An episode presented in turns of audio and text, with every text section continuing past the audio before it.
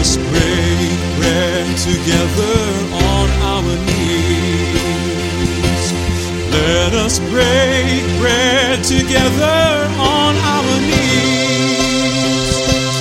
When I fall on my knees with my face to the rising sun,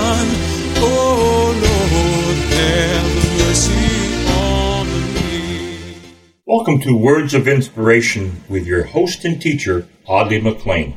And now let's hear from Audley.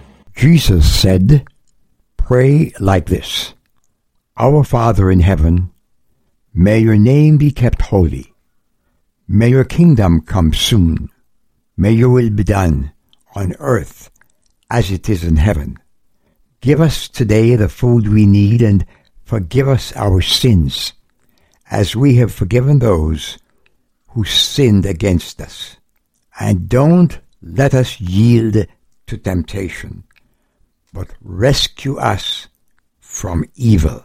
Yesterday we read the model prayer of the Lord Jesus as recorded in Matthew's Gospel chapter 6 from the King James Version.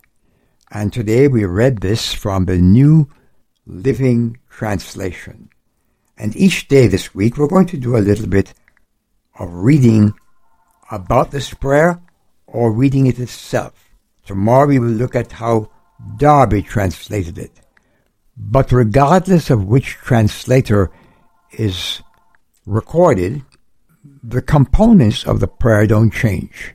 Our Father, your Father, my Father. God wants you to learn to approach Him with holy boldness before the Lord Jesus Christ came. Approaching the throne of God was a risky business, but in Christ we are invited to draw near with full assurance of faith. God has brought you into the family relationship. But I want you to pay attention to what Jesus said to his disciples as he was giving them this pattern, this road map for prayer. The first expression is, May your name be kept holy.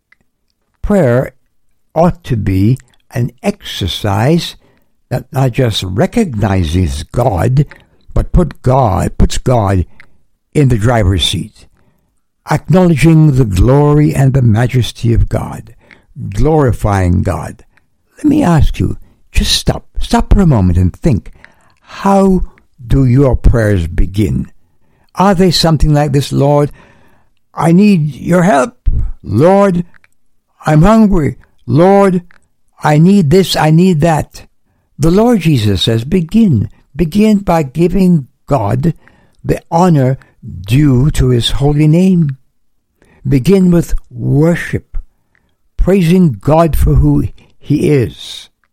And then the prayer that Jesus taught his disciples to use as a model moves on. It says, May your kingdom come soon.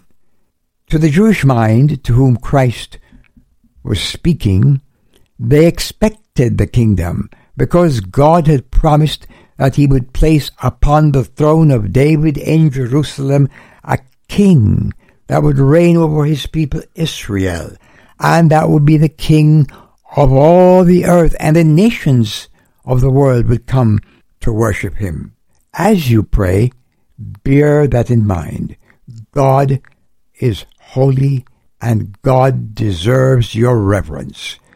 God help you to pray reverently, giving God the glory and the first place in your communication with Him. Amen. I've wandered far away from God. Now I'm coming home. Words of Inspiration with Audley McLean is a ministry of Harvest International. You may write to Audley at Harvest International, Post Office Box 6690, Ocala, Florida 34478.